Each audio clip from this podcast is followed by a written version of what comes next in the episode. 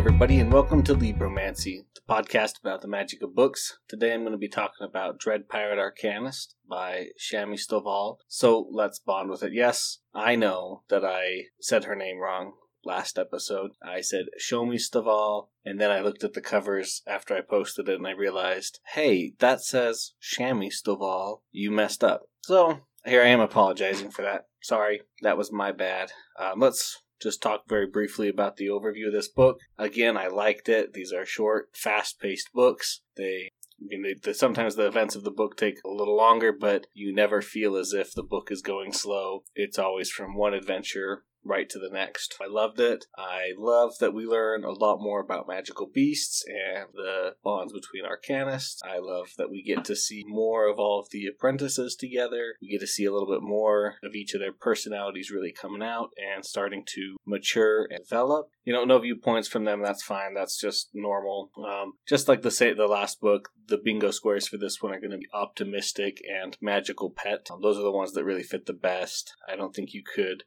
really push any of the other ones too well. So now that we've kind of talked about the non spoilery part and the book bingo part, let's just get into spoilers. Let's start with just a brief kind of rundown of what happens, and then I want to talk about a bunch of stuff that I liked, I didn't like. So, first, they are on a mission to rescue a griffin that has been found.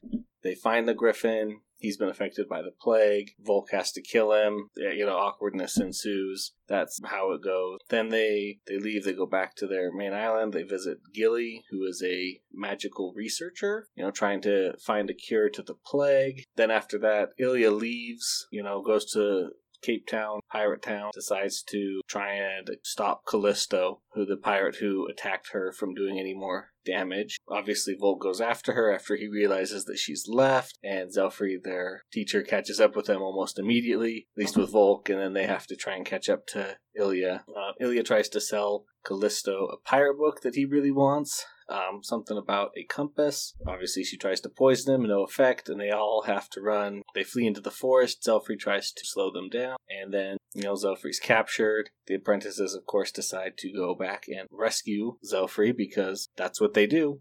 Being good apprentices, they're gonna, they don't want him to die, so they go around, they rescue Zelfree, and then they're fleeing the ship, which is incredibly tough to flee, of course. They have a small ship, and he has a big pirate ship that he's been preparing for just such an occasion. Um, then they have to fight. Callisto and his Manticore are basically unstoppable. Luckily, Zelfree gets a little trick in, captures him, but not captures him enough to keep him contained forever. Uh, and then they leave, and they leave him there. Obviously, he's going to get free and become a problem in later books. I am unsure if we're going to see him again soon or if it's going to be a while, but that's just a basic overview. Then I'd like to go into, you know, more of everything. Man, the let's start just back at the beginning, of course. Vulcan's Zaxis have to search they find the griffin. The griffin was shot by the pirates and purposely infected with the plague, uh, providing a win-win for the pirates. Either the griffin goes crazy and kills a bunch of people, or you know, or they have to kill the griffin, and then the griffins are weaker because there's less griffins around to do that. Um, you know, you learn a lot more about Zaxis in this. That he feels he's being ignored. That he feels his talents aren't as good as Atty's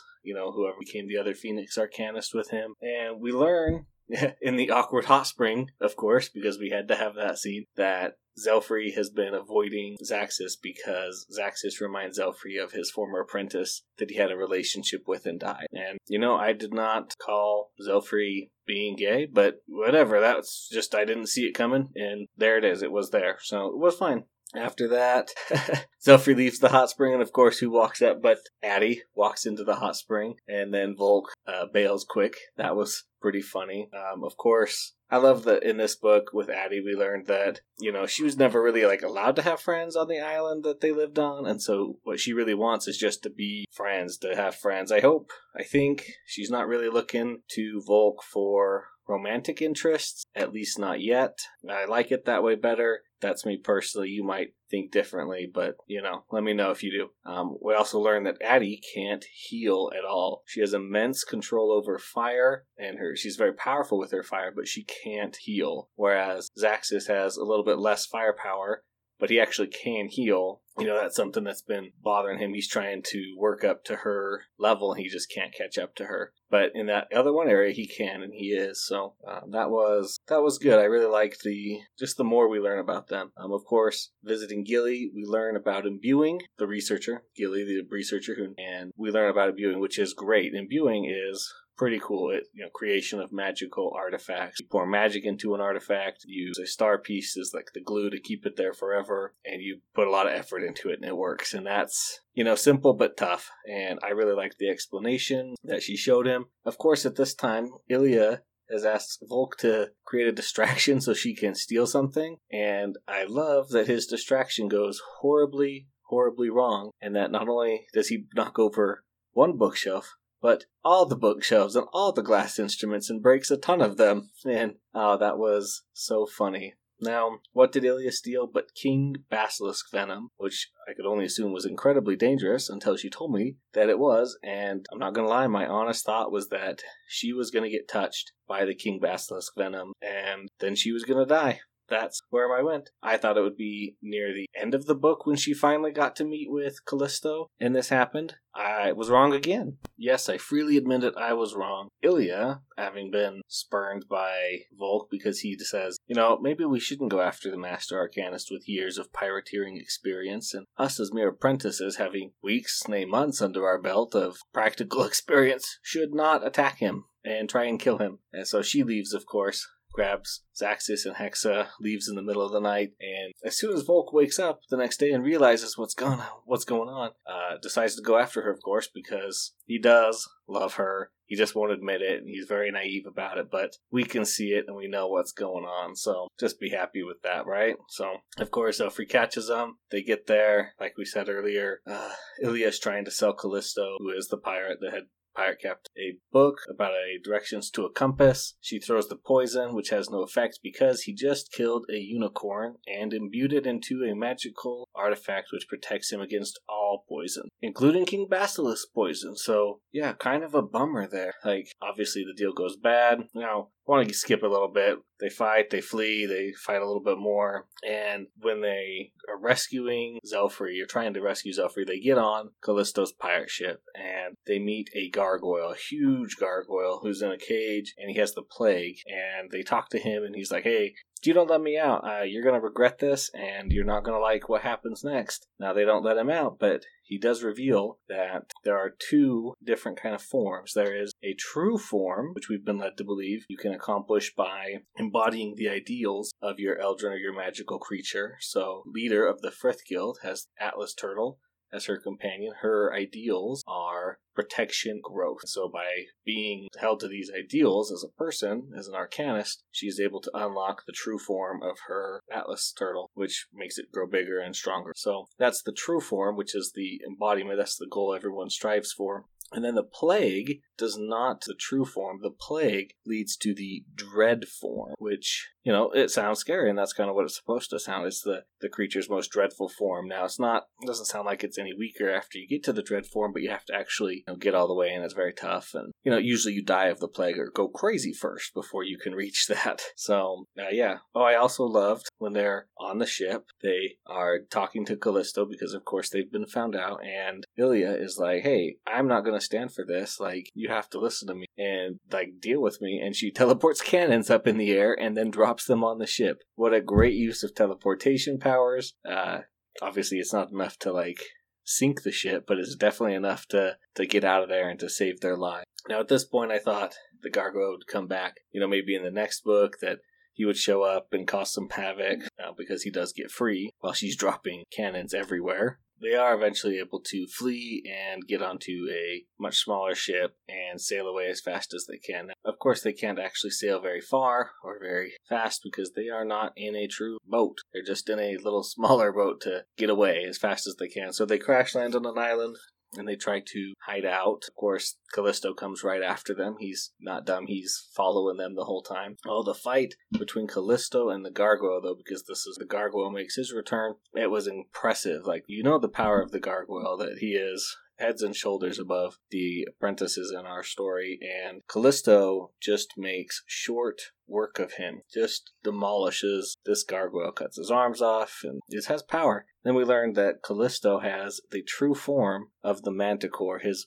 bonded magical creature. That Manticore is very creepy and very disturbing. Uh, he kept asking to take his mask off, which just was like, I don't really want to see that. But you know, when it happened, it was it was well written, and very scary. So that was that was impressive. I love that Volke, of course, is has to use his abilities to imbue to create a magical artifact to deny Callisto what he wants. And so, as you know in the book, Callisto has found the a world serpent scale. He is trying to find more world serpents gain their power. And so Volke takes the world serpent scale and turns it into a shield, which I thought was really excellent because it truly identifies Volke as more of a protector rather than just a killer or a fighter. You know, his knightmare, Luthair, already has a sword, and the shield is the perfect counterbalance, of course, to a knight. Obviously, that makes a lot of sense, but the reasons behind it for Volke felt very real and not just, oh well, you're a shield, you have a sword, you need a shield, let's let's do that for you. It was very based on on Volke's feelings of not actually wanting to kill people, but being forced to do it sometimes and knowing that that's okay, but the shield is really the definition of kind of who he is. He wants to protect and help and be a shield to other people who can't be a shield himself. One time when this is really showed that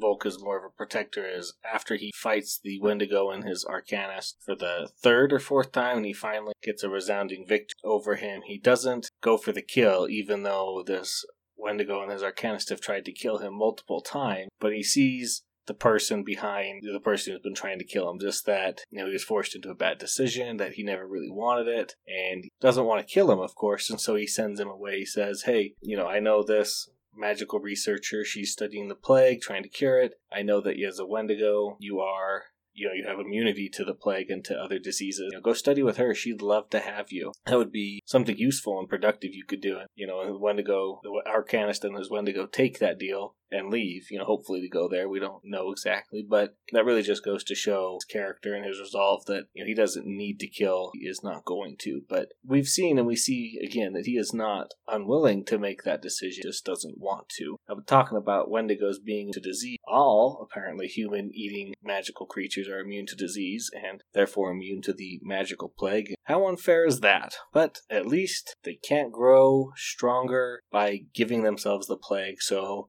kind of a benefit for us, kind of not. So let's let's talk about magical creatures and their bonds. Man, there are some horrible bonds that you have to perform to be an arcanist for some creatures, especially the people eater ones, such as the kappa, which you know water creature. But to give up, you have to be a, a woman and give up your child to be eaten by a kappa, and then you can get the bond. Just cruel and unusual and horrible. Or the Wendigo, where you have to give up part of your body to be eaten by it in order to bond it. Like, man, that is a tough decision that these people have made, and a horrible decision for the most part. You know what? Not for the most part, for all of it. Uh, yeah, I say that it is a truly horrible and despicable position to bond with at least a kappa. Potentially not the Wendigo, because you know, eating somebody is just kind of normal for them, but you know, forcing a mother to give up her child to be completely eaten and killed by you is is completely different and much worse. So so that kind of wraps up all the main things that happen in this book with a lot of other things that of course I just am not touching on because but a couple of things that I'd like to talk about still. Illia and Volke get a little bit closer. Illia really puts herself out there. I was kind of wondering if she was going to straight up say it, of course, and she didn't. But I think they're getting closer to admitting it that they love each other. Uh, I enjoy it. I like it. I like that Adelgis tried to keep influencing them dreams and giving them good dreams, but they're tainted by his own fears. And we learn that he has a magical creature like growing inside of him that his father put it in as an experiment for him to basically house a magical creature. And how gross and disgusting is that? I feel like we're going to get some resolution on this in the next book. I'm kind of excited to see what happens there that we learn. His father who put it in is not really the loving father that we thought he was but that he is cares more about his science and his experiments than about his son. Yeah, I, I think that's gonna wrap up everything today for me. Talking about Dread Pirate Arcanist by Shami Stovall. I really enjoyed it. I think anybody who re- enjoyed the first one is also going to enjoy this one. Uh, I recommend it. it. Fit my bingo squares. Fun, good. So thanks for listening, everybody. Again, thanks to David Hillowitz for an outro. If you have any con- questions or comments or you want to argue with what I said or you think I'm wrong, just send me an email. Let me know at libromancypod at com. Of course, remember to bond with the magic of books.